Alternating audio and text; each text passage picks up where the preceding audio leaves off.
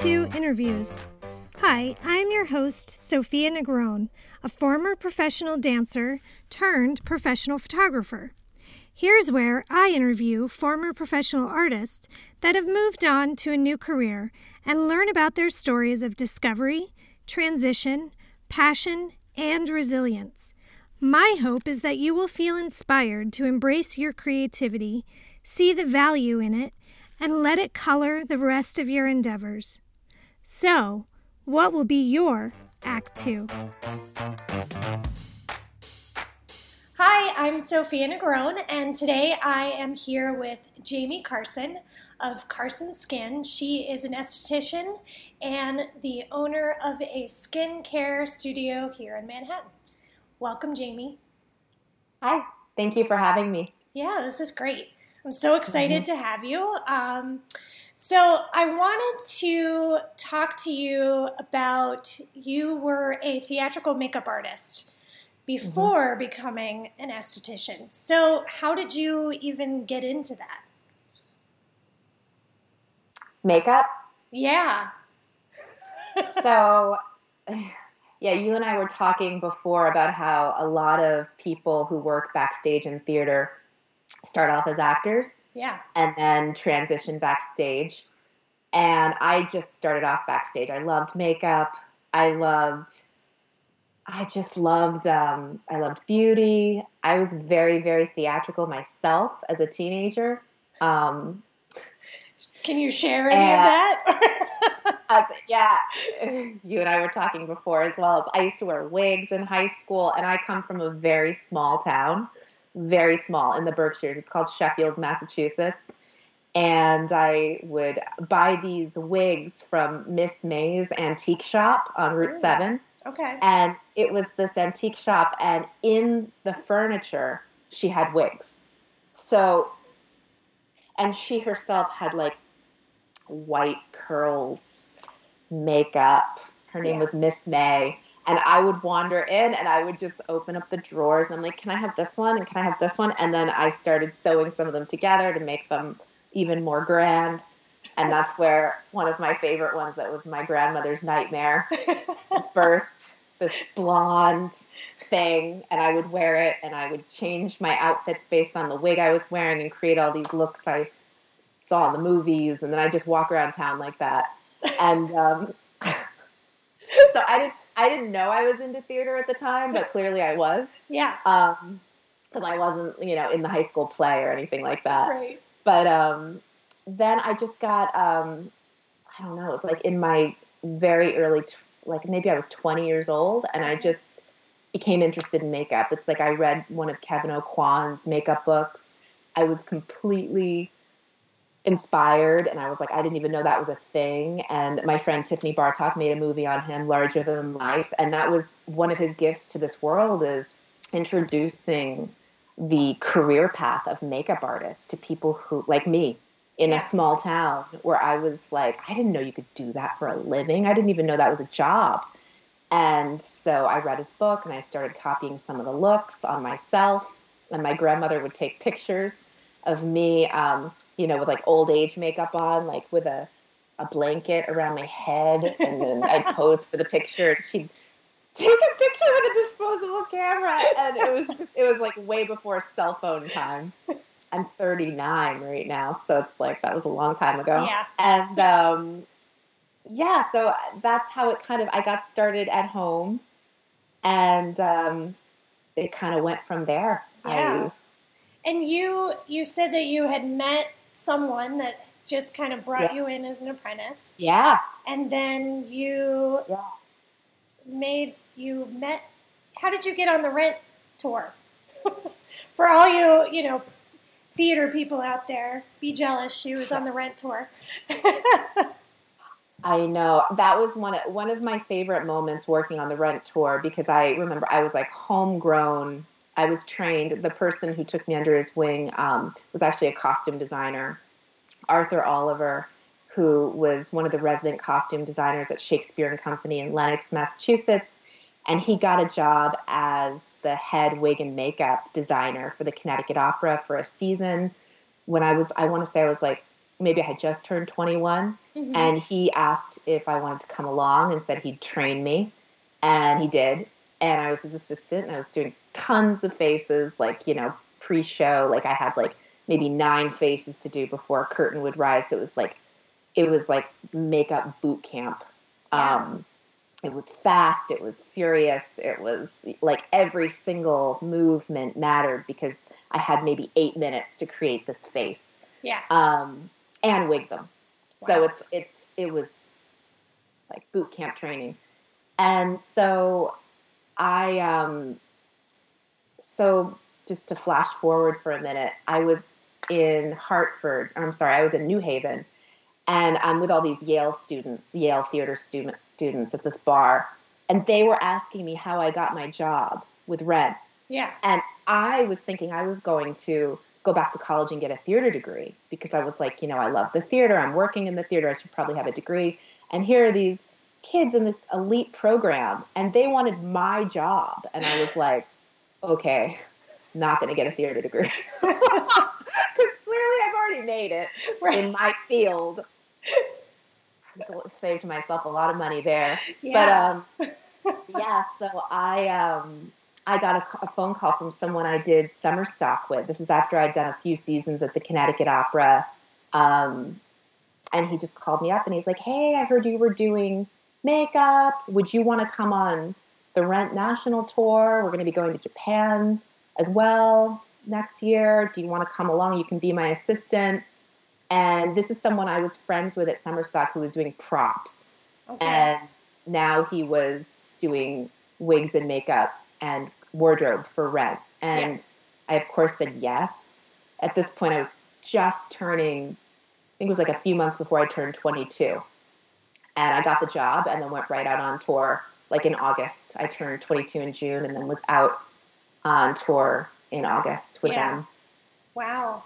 But I mean, you know, you never know who you're going to meet that's going mm-hmm. to open up a door. I mean, I feel the same way. Yeah. When I I feel like every job that I got as a dancer was because someone I knew, someone I met, you know, somebody remembered me from class, you know. So mm. I think things just kind of happen that way. And then, you know, the prop yeah. person you'd never think would hire you for makeup and hair. So. And it turned out he was an actor. He was an aspiring actor at, at school. Yeah. And he was always amazing. He was he was also super dramatic. We should have known each other in high school. Um, and you know, he was incredible. He himself was a drag queen, like one of these like young before there was RuPaul's Drag Race. You know, yeah. He was dressing himself up in drag, and he became really, really, really good at wigs and makeup. And then he was doing it for his um, college shows. Yeah. And he had such a gift with that that then he got hired on Rent and so he actually, that's what he does now is he does costuming, wigs and makeup. Wow. He's not. Okay. Yeah. I'll have to talk to him too. Um, so yeah. you, according to these Yale students, and I mean probably everybody, it was so great. it's like you've made it. What? You're like doing national tours. you know, you be here when you graduate. no. we're gonna like go on to I don't know. Yeah. So the stars. So you did that for how many years?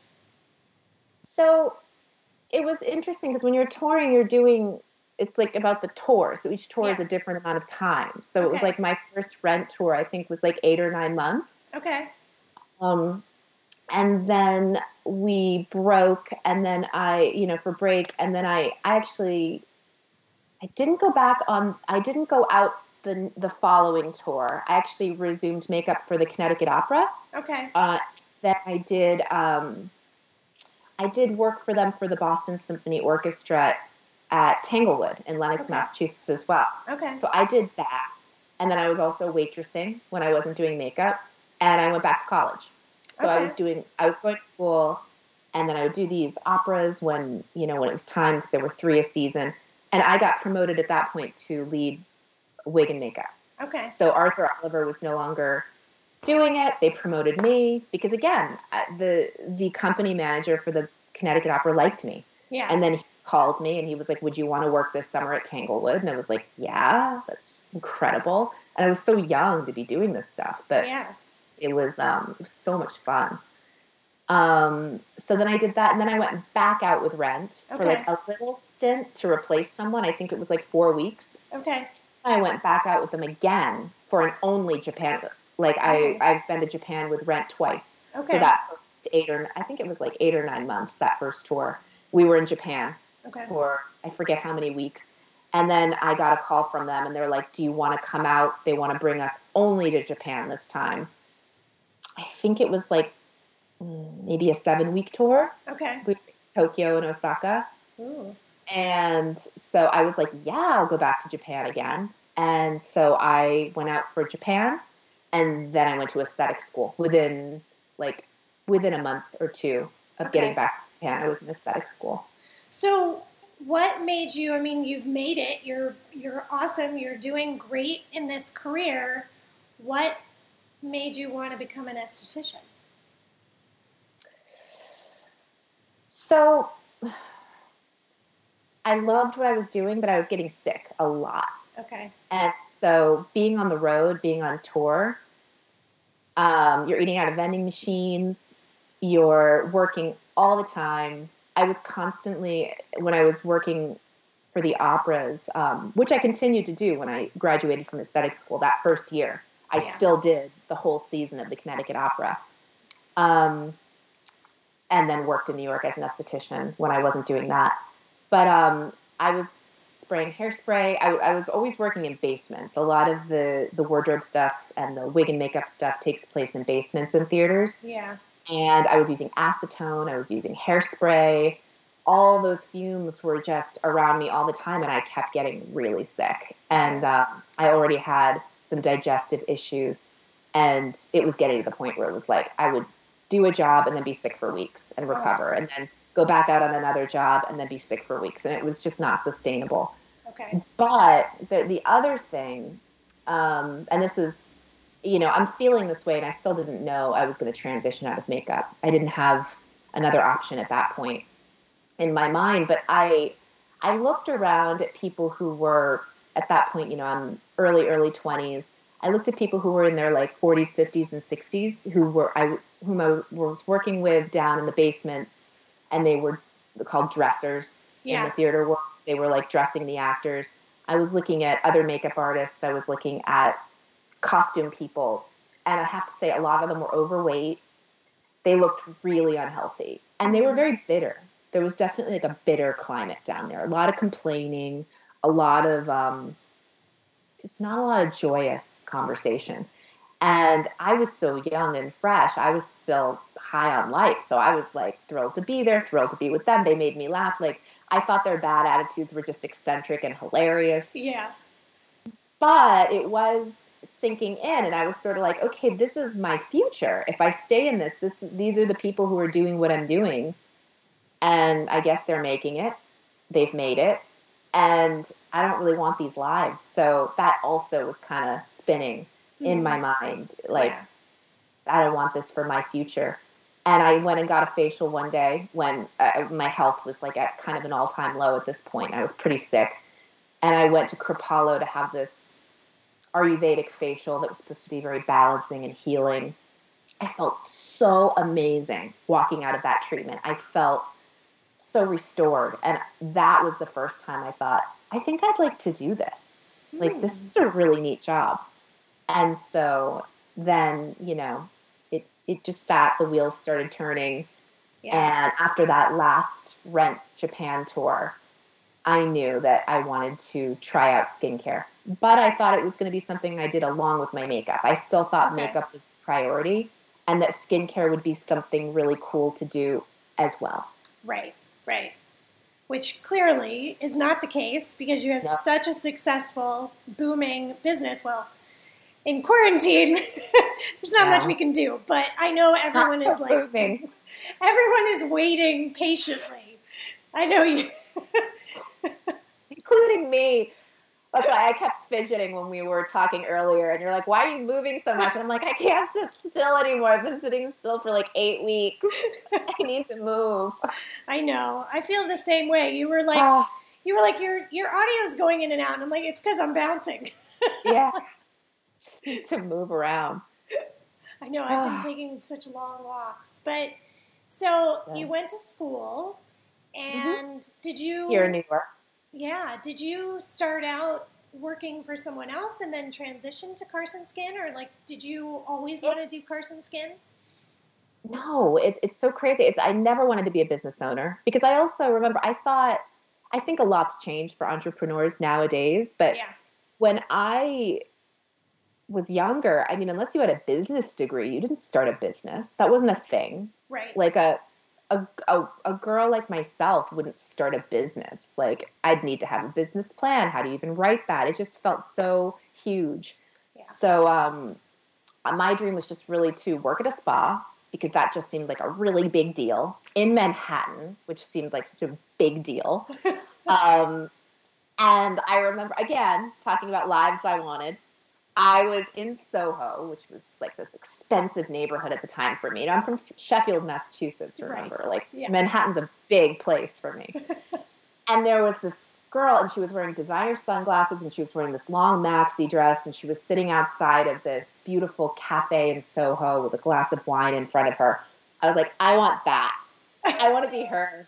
She was so pretty. I was like, I want that. That's that's the future I want. like it just it was so different from Sheffield life. Right. She didn't look like anyone I knew in Sheffield. I was like, that's that's that's aspirational to me. So you so you you were no longer wanting the wigs and makeup. you went a little more tame. I did. I think once you start working with wigs, you stop wearing them. They're a pain in the ass. They're just it was like I was done. I was like I was good on the wig front. Yeah. I was yeah. wearing my own hair at that point.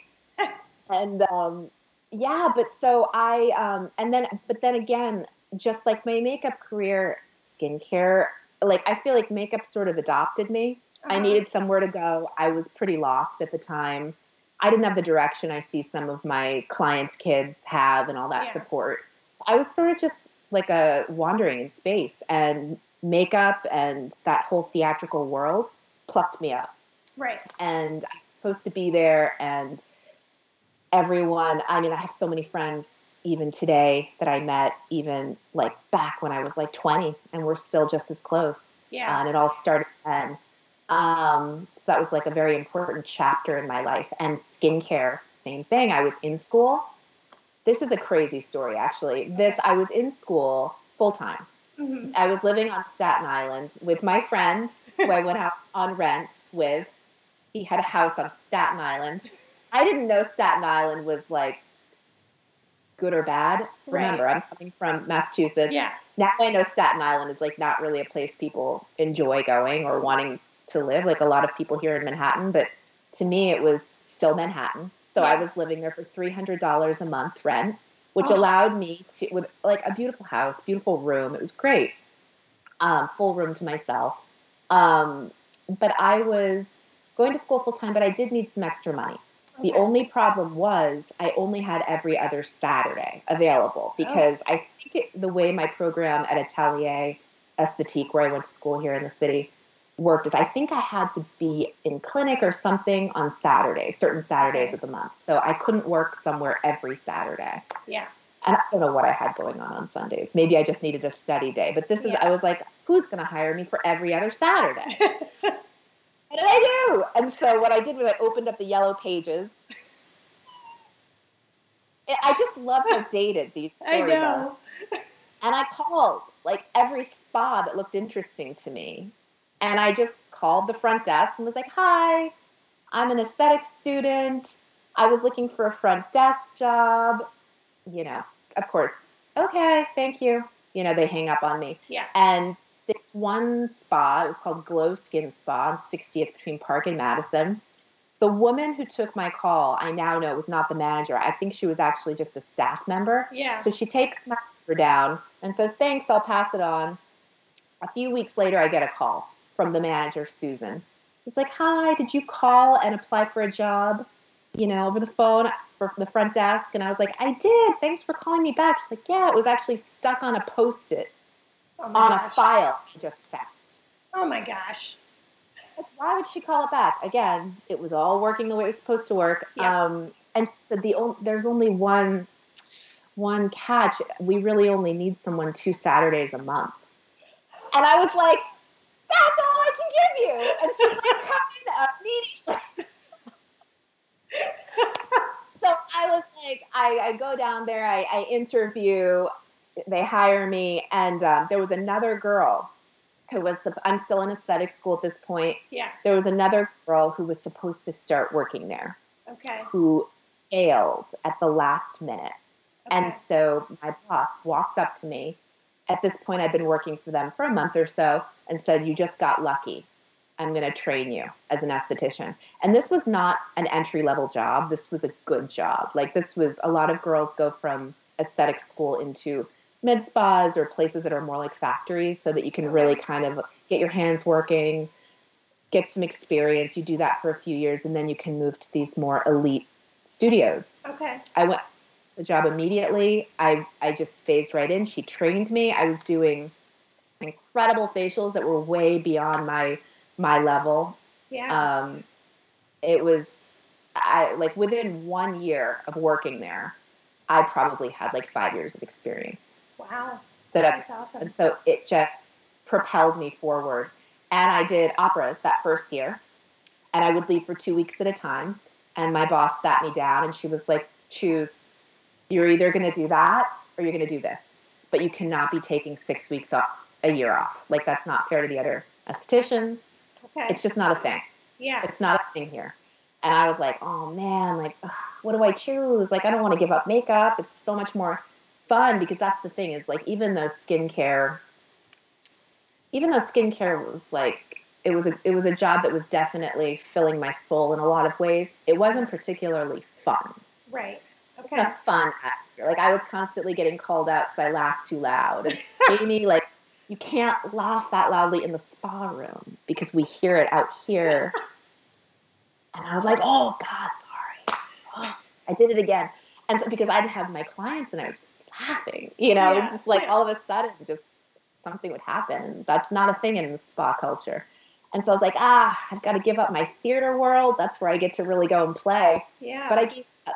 I gave it up. I chose skin because it was also, you know, working as a freelancer, a um, you're job to job. You don't know when your next job is coming. And so working as an esthetician, building a client, working at this fantastic place, that was much more consistent. yeah. And Yeah. The money was good. So Yeah. I no, chose that. That's great because so many of us artists have to take other jobs that are not fulfilling. I mean, I waited a million tables. I temped mm-hmm. at a lot of offices, you know, and I mean, I keep telling my daughter, you know, I know you want to dance, but find something else that you enjoy that you can do when you're not dancing. So, Yeah. getting to work in this salon or spa was a much better alternative than having to wait tables. Oh God, it was a great job. Yeah. It's a great job. I loved it, and I loved the people I was working on, and um, starting to build relationships with them, seeing them come back, and getting to use what I learned in school and everything I was learning at Glow. It was it was mentally stimulating. It was. Um, I loved the power of touch. Okay. I didn't even know I would like that. I that was actually in school. I like aced my tests. When it came to the um, the theory, I was there, and then it came time to practice touching people, and I was like, my hands were like shaking, and I had touched people as a makeup artist. This is Yeah. a different thing. I was about to like massage someone's face. I was like, oh, this is not going to be right for me. I I can't do this, and that ended up at the end of the day being what I ended up being best at Oh, was the touch. okay. It was like all the resistance in my body that ended up being like once I cracked through that and got my practice, it's it's still to this day what I enjoy the most yeah, is that contact with someone else's body. interesting. Yeah, and Mhm. it's got to be awful now with us being in this quarantine. because you you can't touch anyone. Yeah. Does your husband get his face touched a lot now? he doesn't. No. He doesn't. I And saw some pictures of him wearing your mask the other day. Yes, my LED mask. He he loves it. He loves. He asked to use it the other day. He's like, "You didn't put that on me yesterday." I was like, "Well, now you know how to use it, so you can just put it on yourself. I don't have to do it for you." Yeah, but he um it's fun because his sister was my original client. That's actually how I met him. Oh. And that's they have like identical skin practically. So Oh. it's like kind of funny like when I do treat his skin because something you learn when you're doing this is how similar certain family you know like the mother's skin, the sister's skin, they can be almost identical sometimes. They can also be completely different, but when they're similar, it's really fun nice. because you notice that. Yeah, yeah. So, how long did you work for someone else before you started Carson Skin? So I worked for Glow just about two years, Okay. or two years, probably about two years. And then I got a really cool opportunity, and this was an amazing learning lesson that seemed like the cat's meow, where a salon was opening in Chelsea. They were opening, it's a hair salon, Okay. and they were opening two skincare rooms. So I got the tip off from someone else I worked with at Glow who knew this business owner and said, I know you've been kind of thinking about moving on. You should interview with this woman. She's opening up, you know, skincare. You'd be able to be there from the beginning onward. That really excited me. And so I um, I interviewed with her. She owns Once Upon a Bride. The salon is now called Loft 26 Okay. and I I got to be a part of opening up a skincare room. Okay. I mean, I was at Bed Bath and Beyond buying the sheets. I painted the walls to get us ready for opening. Like Mhm. I was really involved because I really needed to get back to work. Because at that point, I think I'd had like four weeks off and I had to Yeah. work. But I also got to be a part of the ordering and product selection. So without me knowing it, it was starting to train me to open a business. Yeah. So again, it was just like an experience that I thought this was going to be where I made it, where I this was going to be my dream job. What I learned in that situation was people who get their hair done, hair cut, hair colored, don't necessarily get facials. Pe- everyone who gets a facial gets their hair cut or colored. Right. So the reciprocity wasn't there. So Okay. I wasn't getting referrals like I thought I would. And Okay. I didn't have enough clientele myself to sustain me. And so that's when I started. Um, I went, I should also backtrack. That first year I was working at Glow Skin Spa, I had a part time job with a doctor who was doing laser treatments. Okay. And my job was to like cover their eyebrows for the IPLs and put their sunscreen on after he had done his laser procedures. So I had a little bit of laser knowledge in my mind from that. So at this point, the med spa boom hit, and all these med spas had opened um, laser hair removal, sunspot reduction, like all this stuff. And so I'm there at this at my spa job, my brand new spa job at the salon, and not busy enough. So I got a part time job at a med spa and started doing just laser treatments, laser hair removal, Fraxel, skin tightening, um, deep chemical peels. Um, so I had my hands in that world, and then went full time into that Yeah. for the next you know i left the salon because i was just so busy at the med spa. It was great. I was making more money so i followed the money. Did that for another two years. Okay. ended up getting promoted to be manager so i got some managerial experience. Again very difficult but also trained me for opening my business without me knowing. Hmm and then I just and then Groupon came on the scene. And anyone who remembers Groupon when it first came around, all of a sudden like laser treatments were twenty five dollars. Yes. Laser treatments were fifty dollars. Ones that were like five hundred dollars Yeah. before that. So my boss got really involved in Groupon and the quality of the treatments for me went down. Okay. The amount of people I was having to see in a day went down. I was the clinical director at that point, so I was the manager. My job was to, to handle the adverse reactions. There were a lot more of those because people were rushing through their work Yeah. to accommodate all these clients who were paying $50. And so it was, it really burned me out and I kind of lost faith in in the spa world. I was like, eh, I don't like it anymore. I did it. I'm going to move on. And so I got a job with Revive, which is this luxury skincare brand. I interviewed with them. They were looking for an elite esthetician for the East Coast. Okay. So the job of that person would be to go to Saks and Barney's and um, Neiman's and all these these different high end department stores and execute facial events. So Okay. kind of like you'd have at the Chanel counter, they'd say, Gustavo, just made that name up. right. Gustavo's coming on Saturday. He's going to do your makeup. Sign up now, and and you'll come. And you know, with a purchase of four hundred dollars, you get Gustavo to do your makeup. Yeah. I was Gustavo, so I, I they would say Jamie Carson's coming. Right. She's going to be doing facials. She's our elite esthetician for the East Coast. With a, a purchase of four or five hundred dollars, you get a facial. Yeah. And so I did that. And I did that for almost a year. Hated it. I I am not cut out for corporate life. I learned that. That was the very first time I had like the corporate Amex.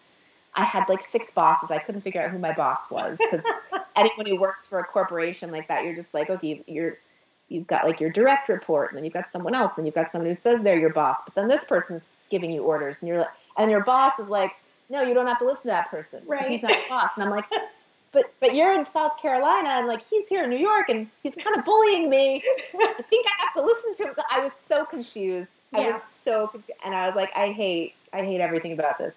And so at that time, I decided to pay off my student loan debt. I got really serious about being debt free, and I was working with someone to help me do that Uh huh. and paying her monthly. And she was like, "Is there anything you can do to make extra money?" Because I, as a corporate employee, I had a salary. I was capped. Yeah. And so I was like, "No, nothing." And she's like, "What about facials? Can you do facials?" I was like, "Oh no, that's impossible."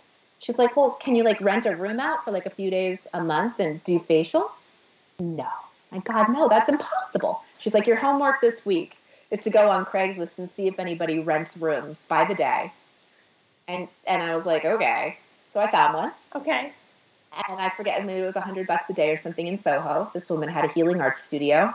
I was like, I found one, and she's like, your next homework piece is I want you to pick a product line and whatever it is you need to be able to do facials, and come back with those numbers, what it would cost to invest in that. And I was like, well, it makes no sense to spend money when I'm trying to pay off my debt. And she was like, but this is going to help you make more money. Right. So you have to invest so that you can make more money, Yeah. which I now know. But as a, a new person, and again, like business was not my thing, I was like, that makes no sense. Right. To take on more credit card debt, I'm trying to pay that off. And so I um, I bought a massage table off of Craigslist for I think twenty five dollars. Okay. Um, I I got in touch with Environ, which is still my favorite skincare line. Mhm. I'd worked with them a little bit at Glow Skin Spa. Um, that wasn't our primary line, but it's mine. Um, and I, I kind of got my numbers together, and then I ended up investing in like a small amount of professional, re- like um, back bar, we call it. I wasn't selling products to clients. I was only doing the treatments. okay. I got the massage table. I bought some sheets, and I rented that room. I got some insurance, some malpractice insurance, and I was like under the radar doing facials. I mean, I was licensed um, every other weekend, like every other Sunday, and I just contacted people I had known from the past who were still asking me if I was doing facials anywhere, and they all came in. And then a friend uh, who was no longer doing facials in New York put an email out to her clients uh, here in New York. okay. It was like, my friend's doing facials here now. Try her. So they came in. And then I got busy. And so then I started working every weekend. So I was working Saturdays and Sundays and doing my Revive travel job during the week. So I was exhausted. yeah, I bet. It was like I don't know if anyone knows the Ren and Stimpy cartoon, but I looked like like the bloodshot eye, like a, like Yes. Coffee, like so cracked out. Acne, and acne, putting on all this makeup I was buying at the fancy department stores to cover all my acne. Oh my gosh. So stressed. And so, but then I started having dreams. Um, and in my dreams, it was just, I was, this voice was just telling me, quit your job, do the facials. And I would argue with it in the morning. I'm like, ah, I keep having this horrible dream. Yeah. And it's, it's such a dumb voice. It doesn't know what it's talking about. I, how could I ever do this full time? I don't know what I'm doing. And it just kept nagging me. And I was miserable enough in my full time job to finally just have a, a moment where I just prayed and I said, if I'm supposed to do this, please let it flow. If I'm not, show me what else I'm supposed to do. Yeah. I ended up resigning from my job. And one of the best things, one of my bosses again, this was not even my direct boss, one right. of my million bosses yeah. said to me, You're going to want to keep a good relationship with Saks. Because I had just had an argument with the, the counter manager at Saks. And I was like, Why? And he was like, Because when your facial thing doesn't work out, you're going to need to go back and freelance there. And I was like, Excuse me? it's like, yeah, you're going to need to repair that because you're going to need that relationship in the future. And in that moment, it was like a challenge accepted moment. Yeah. Where I was like, I'm never going back to Saks. Right. Ever again. Yeah. I and think, I think all of us as artists, especially, have one of those moments where it's like, I mean, I was, I got pulled into a room when I was in college, and the teacher pulled me and another girl in the room, and he goes, I just don't want you to end up at a Macy's perfume counter. You just have no talent. Mm. And he told the other girl that too. She is now like has had her own dance company for and choreography for like I don't know, however long it's been, 20, 30 years now. Awesome. 20 Yeah, like almost almost 30 years. So, you know, it is challenge accepted in did you ever go back to Saks? no. Have you even walked in there? yes. I bought myself a $5,000 purse when I was five years in business. Okay. I was like, I'm going to buy myself, if I make it five years, I'm going to buy myself a designer bag. So I reached five years in business. I'm like, here I go. I'm going to go buy my designer bag.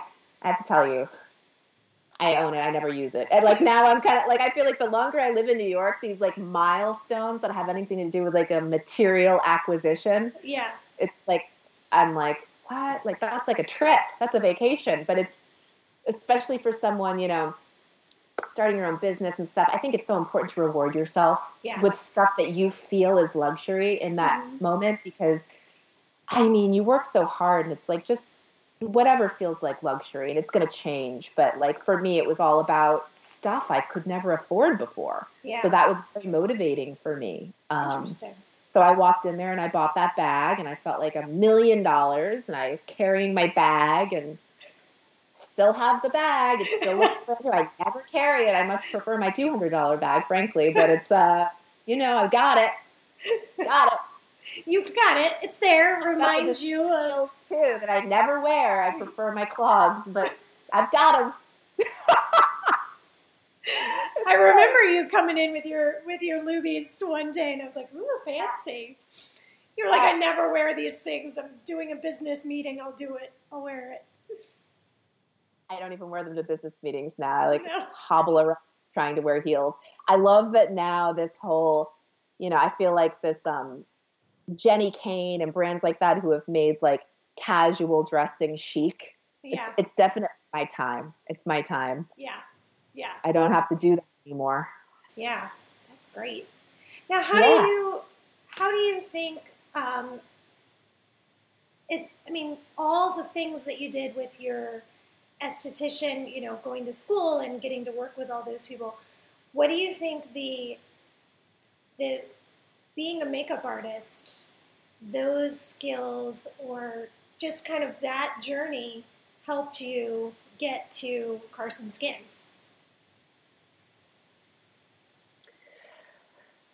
I think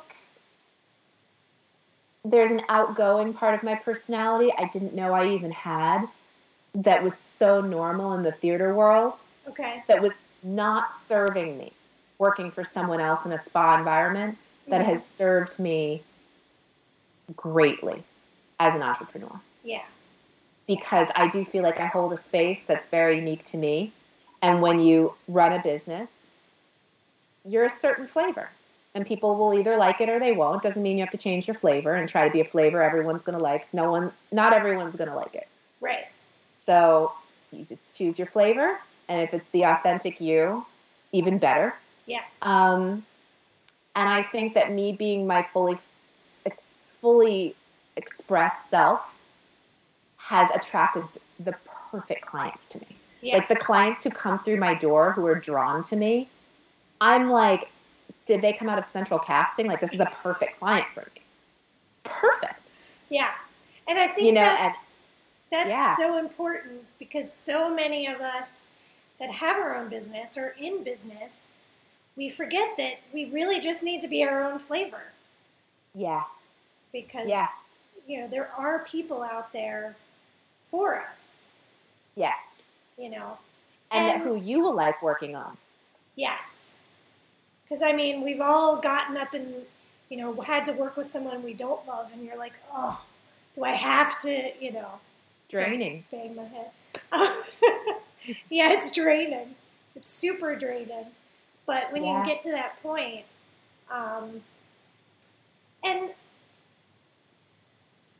how, I mean, it's it's such a journey, and I'm sure you know you talked a little bit about you, you know, like who am I? I didn't take business. Who am I to like do my own thing? But I think it's Mhm. important for all of us to realize that like you don't necessarily have to have that degree in business that you learn a lot on the job and different jobs Yeah. that you do. So don't stop yourself from being hmm. or taking something on that interests you.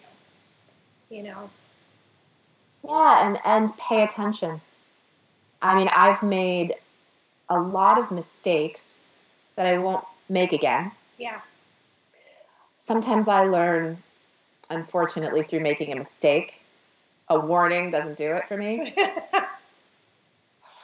Um, and sometimes things really sting, and you're like, you know what? That was a bad. I, I entered into a space early on after renting that place in Soho without a Mhm. contract. I ran all my credit card transactions through a doctor's credit card machine, not realizing that means she holds all the money I earn. Um, and I had seven day access to the office. And then one day I came into work and this person changed the rules and I was allowed to come in one day. I was probably three months into running my own business full time. mhm. I had no money in my checking account. I was counting on every facial I did to pay my rent. I had to leave that office that very day because I realized that wasn't going to work for me Yeah. and I was given no alternative. This was a very extreme example. Yes. And again, something that has not served me in life is being attracted to dramatic people off the stage. So if someone was dramatic, I was like, they're so fabulous. I caution you if someone's really dramatic and they're not on stage, you might not want to do business with them right. because that's something else. Is like, I may have a dramatic flair, but I've got a very level mind Right. and I I um I think that's a real that is a difference I have from just artists in general who are just blowing up with passion all the time Yeah. but making really poor decisions um out of passion Right. every moment Yeah. Yeah. that can be really chaotic but so I was very attracted to someone because of their dramatic flair and it bit me and then people ask me well what is your contract? What does your lease say? I actually don't have one. What? Well it's o- it's okay. Like just um you know you have the money you made last week and the week before so take that. Well actually i don't because she cuts me a check every two weeks um so she has the money. It- what? You know and i was like I know this all sounds really dumb now. It just it was a handshake agreement. It, it seemed great at the time because Right. no no bells were going off. Everything seemed really great and simpatico. So I moved all my equipment out that day um, with the help of a roommate. I this is actually a really good business story. Actually, I um I cried in the broad sunlight. It was summertime um, down Madison Avenue, bawling, Yeah. Bawling, ah, like just like I lost it, and I, I had no car to hide away in. We're in New York City. We're pedestrians Right. all the time. You see them. You see people you pass on the street all the time crying. You're like, oh no, what's going on? We have no privacy. We have no cars to duck into when something really hits the fan. Yeah. So I had to just have my total meltdown. World is over. And then something inside me picked me up, and I had this angel of a roommate who said, You know, because she had pretty bare bones room, not very much stuff in it. She said, I can move my stuff into your bedroom. And and I lived in a very nice building um, on 68th and Riverside Boulevard. So Mhm. the address is pretty good. Um, tiny place, but I was like, not an ugly address for clients to have to come to. And she said, why don't you call your facials that you have booked this weekend and see if they'll come to the house and I'll just stay out of the apartment while you're doing facials. We moved all of her stuff into my room, including her bed. We broke down her bed. I popped up my my um, facial table, my uh, massage table.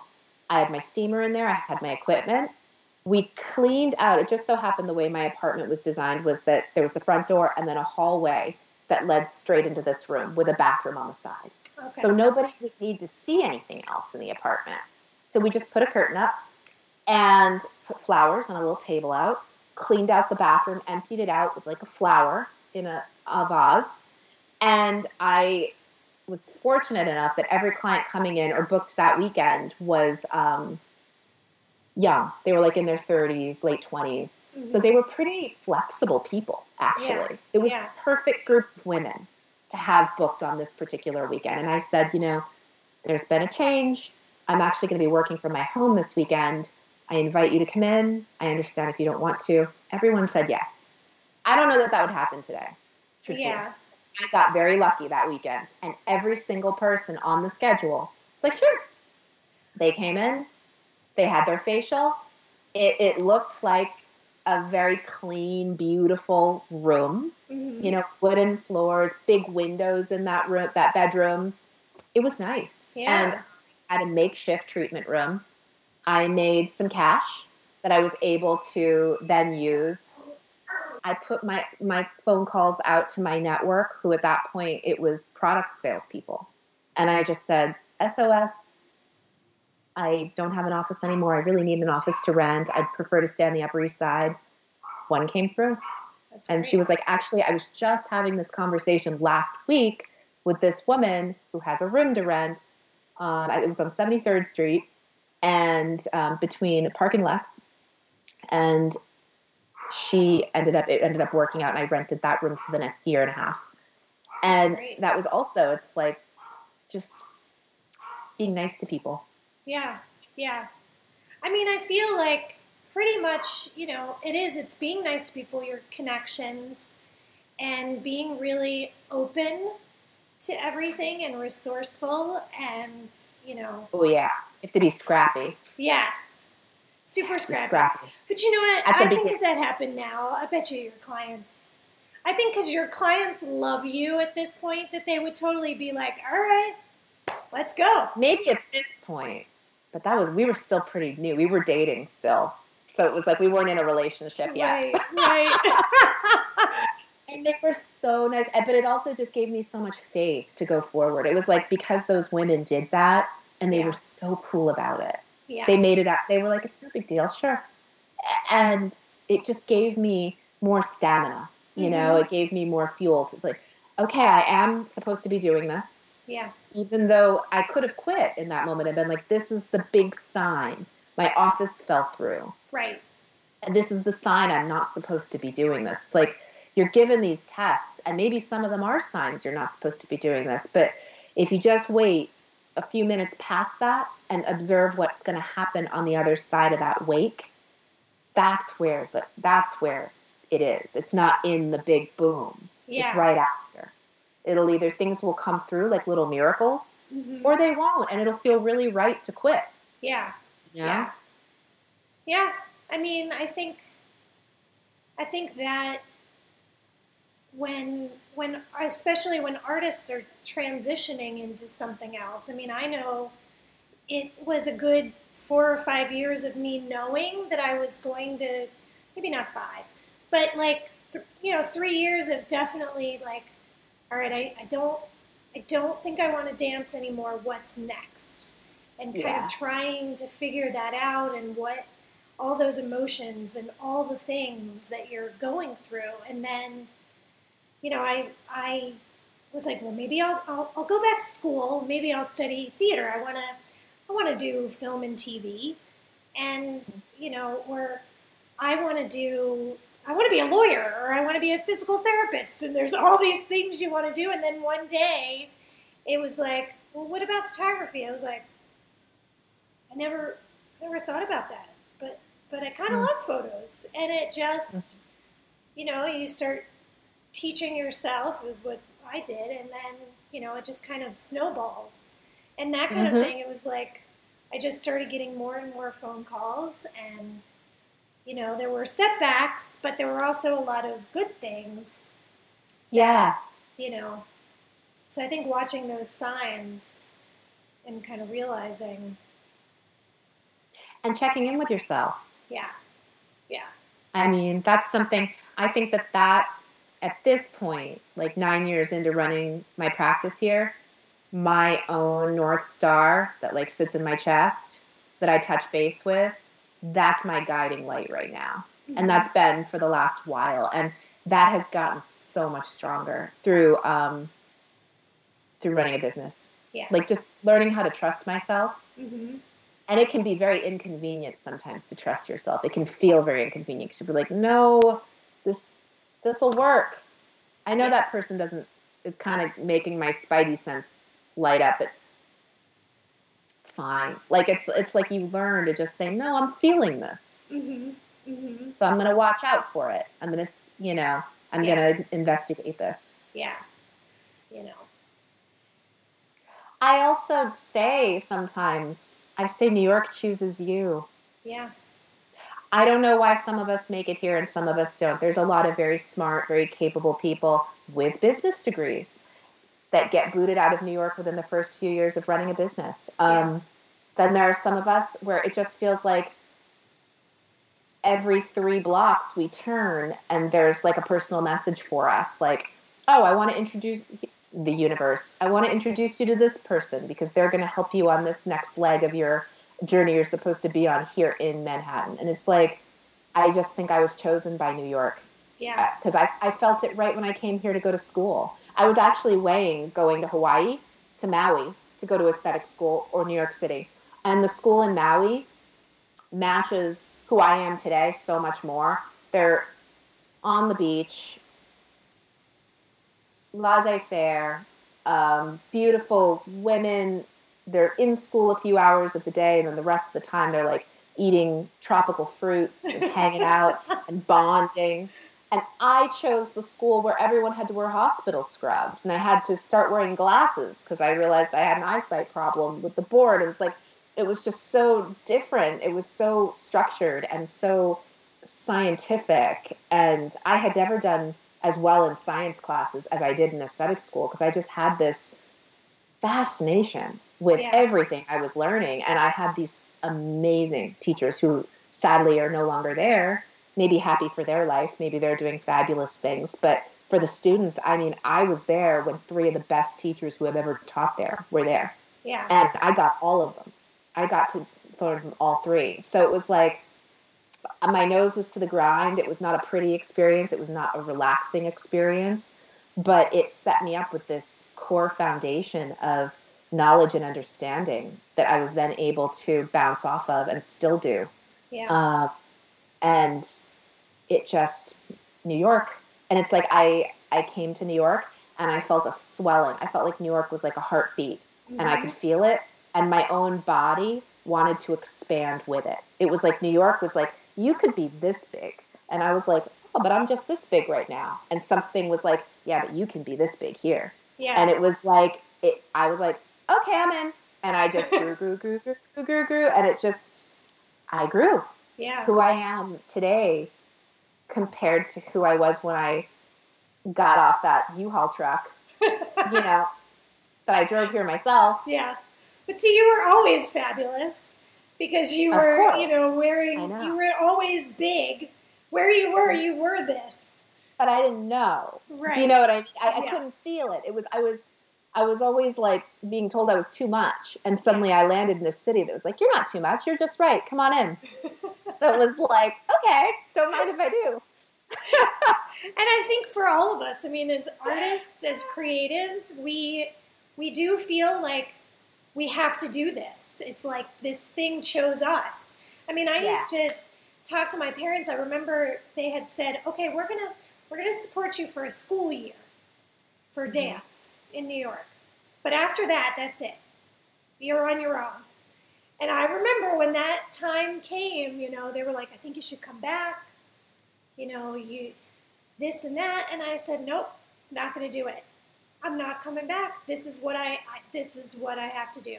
And you know i have a friend that was saying you know why did i choose to be a photographer? Why couldn't i have chosen to become a doctor or something that makes lots of money that's like Mhm. super easy to make lots of money and and i said i don't you know i think about all the choices that i made over the, the last 30 years and I don't, you know, maybe if I had gone this way, this would have happened. I still would have been a dancer. There was, Mhm. there's no question that I would Mhm. have ever chosen something else. And I think the same with photography. Like, Mm. that's just what it is. I mean, there's days, you know, I've gone through like trying to figure out like, do I still want to do this, especially because it is something that's that can be hard on your body, you know. Mhm. And the same with dance. I mean, that's part of why dancers quit because it's too hard on their body, you know. Yeah. And, and you know, you're kind of faced with that as you get older. So it's Yep. like, what's what's next? But I think as artists and as creatives, we get we're open to finding what's next, finding out what's Mm. possible. You know, looking at and taking all those skills that we have. Because I mean, you've got a lot of skills that you Mhm. didn't even realize you had, and you've built this amazing business that's super successful. At least it looks successful. You know how I know I'm successful is because I'm going to be reopening. yeah. And that for me, it's like in New York, it's never enough. You never make enough money. Yeah. You set you set a goal, you reach it. What's the next goal? You know, I've had people asking me the last few years, so what's next for the Carson Skin Empire? And I'm like, "Ah, I don't really see it as an empire. And now I'm like, I'm glad I didn't see it as an empire because I've stayed true to the kind of skincare I like to do, the kind of the kinds of people I like to work with, which is not everybody. You know, and I have a lot of people who are like, yeah, but do you have anything for me? I can't afford this or I can't afford that. And, and that's something else that I really encourage people as they start to understand who they like to work with. You don't have to sell to everybody. It's it's okay to be like, you know what? I might be too expensive for you. Yeah. Or because I'm actually even less expensive than some people. Right. But there's always going to be someone who sadly for them, they think, sadly for them, Yeah. can't afford your services. And so it's really easy to be like, oh, maybe I should have more like services at another price point. Maybe I should do more of this. Maybe I should try to appeal to everybody. I just stopped doing that years and years ago. And I just decided this is what I like to do. And it's something I personally would like to buy. Let's see if anyone else likes it too. Yeah. And it turns out a lot of people liked it, can afford it. And I've been able to build a really nice business around the, these people. And so, and because I didn't, I, I didn't reach for things that I really didn't want, but that I felt like would make me look successful. yeah. I didn't take on a rent that was so much more than I could afford. Right. I, I don't, my expenses, my business expenses, I'm aware of them. Mm-hmm. I don't try to have the latest and greatest. I do research on machines and things I really like. I save up, I buy them. I have no credit card debt, I'm happy to say. Um, I work really hard, I buy them, and then I have it. But I'm very choosy because I also know if I buy this machine and I don't like it next year, too late, too bad. So it's like I'm very choosy. And that's also part of my like not falling into the latest and greatest trap because I just I really believe in using resources well because it's like if you use them and respect yourself and everyone while you're using them and work with companies that are high integrity companies yeah. only you're going to have more resources available to you. Right. Do you know what i mean? You're going to be buying less. Maybe things are more expensive at you know up front but you won't have to buy it again for a long time yeah yeah and so i'm reopening i'm That's not going great. out of business Mhm. and to me that's a real marker of success not what was in my bank account last year Yeah. or how i look on social media mm-hmm. I'm reopening. A lot of places are not going to reopen. And that doesn't mean that they failed either. I think something also to really be aware of is there's a lot of people right now who are in businesses they don't want to be in, and this is their out. yeah A lot of people own restaurants or own different kinds of businesses that they sort of got involved in, and they're in too deep, and they're like, oh, it's too late to quit, but I hate my life. right This is actually, for some people, going to be a very positive thing because it's going to be the out. Yeah. And it's going to be one that if you say, yeah, I went out of business because of Corona, people are going to be like, oh my God, that's horrible. And like, I know. But really, they actually wanted to Yeah. because there's something else they want to do. mm-hmm. Mm-hmm. So not every story is going to be a tragedy. right that's great Mm-hmm. Wow. So what is some so I do have to ask what is one thing that we don't know about you that you can that you that you're willing to Uh, share? There's so many. Um, all right, I'm going to share a really stupid one. Okay. sometimes if I feel really blue, I play that song "MMMBop" by Hanson, and that's like a, like a power up song for me. And like if I like like especially like certain quarantine days, I have to go to the post office, and I'm like I can't do it. I'm like I can do it, and I turn it on, and then I'm like I'm like I walk down the street and I look. You know, like I'm just walking, but MMMBop is like blasting in my ears, and I, I, uh, my husband hates it, and so he doesn't really like it when I play it, so I play it upstairs in the bathroom now, so that he doesn't have to hear it. You have to put it on your headphones. Yeah, and it's just it's like my song that is so dumb, but my brother loves it too, and so sometimes we'll just like sing it to each other because it's so ridiculous. It's such a ridiculous song, but it just makes me so happy. So I just to play it, and it kind of like that's my mood lifter. That's great. That's awesome. I love it. Yeah. Now I'm gonna have to put it on. when we're You'll always think of me when you hear that I will. song. I will always think of you. like Michael will be like, oh, I heard MMMBop today. Like now he's like aware. Like before he just like would ignore it. And he's like, oh, I heard MMMBop, and I'm like, yeah. And see, it should be like wonderful because it reminds him of his wife. Yeah. It should be. it should be. He, he once for a friend, he videotaped me dancing to it. I was Uh-huh. like, please just do this. And so he did it. And he's like, I'm never doing that again. Don't ever, ever ask me to do that again. Because he's just holding the camera with like a frown. And MMMBop is blasting in the background, and I'm just dancing. I sent it to because one of my friends was having a day. I was like, this will lift her up. And he's like, I'm never, don't ever ask me to do that again. But I will ask again. you will. One of these times I'm going to get him when he's down. It's like when grandma was like, um, why don't you stay in the car? And you're like, oh no, I'm coming out with this big fabulous wig just to bother you. Oh, my grandma, my grandma and I um, are very, very close, and um, yeah, we have a lot of moments like that. A lot of moments where, yeah, all of my probably most of my craziest memories are with my grandmother. That's great. She's witnessed all of it. Yeah, yeah. Well, that's awesome. That's great. Well, thank you so much for chatting with me and like talking about your transition and how you have created Carson Skin and just everything. I appreciate it. And it's so lovely to see your face. And hopefully I get to see Yeah. your face soon. Same here. so, Hopefully sooner than later. yes. All right. Have a great rest of your day and I'll talk to you soon. Thank you, Jamie. You're welcome. Thank you. Bye. Bye. Thank you for listening to Act 2 interviews. I will provide links and a transcript of today's interview in the show notes. Next week on Act 2 interviews, I will be interviewing Jimmy Chircosta, a rock musician turned realtor. His biggest takeaway is that resilience created by artists helps you in every aspect of your business.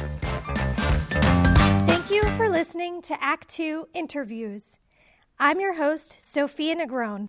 Please make sure you subscribe, leave a review, and share with all your friends. Have a great day.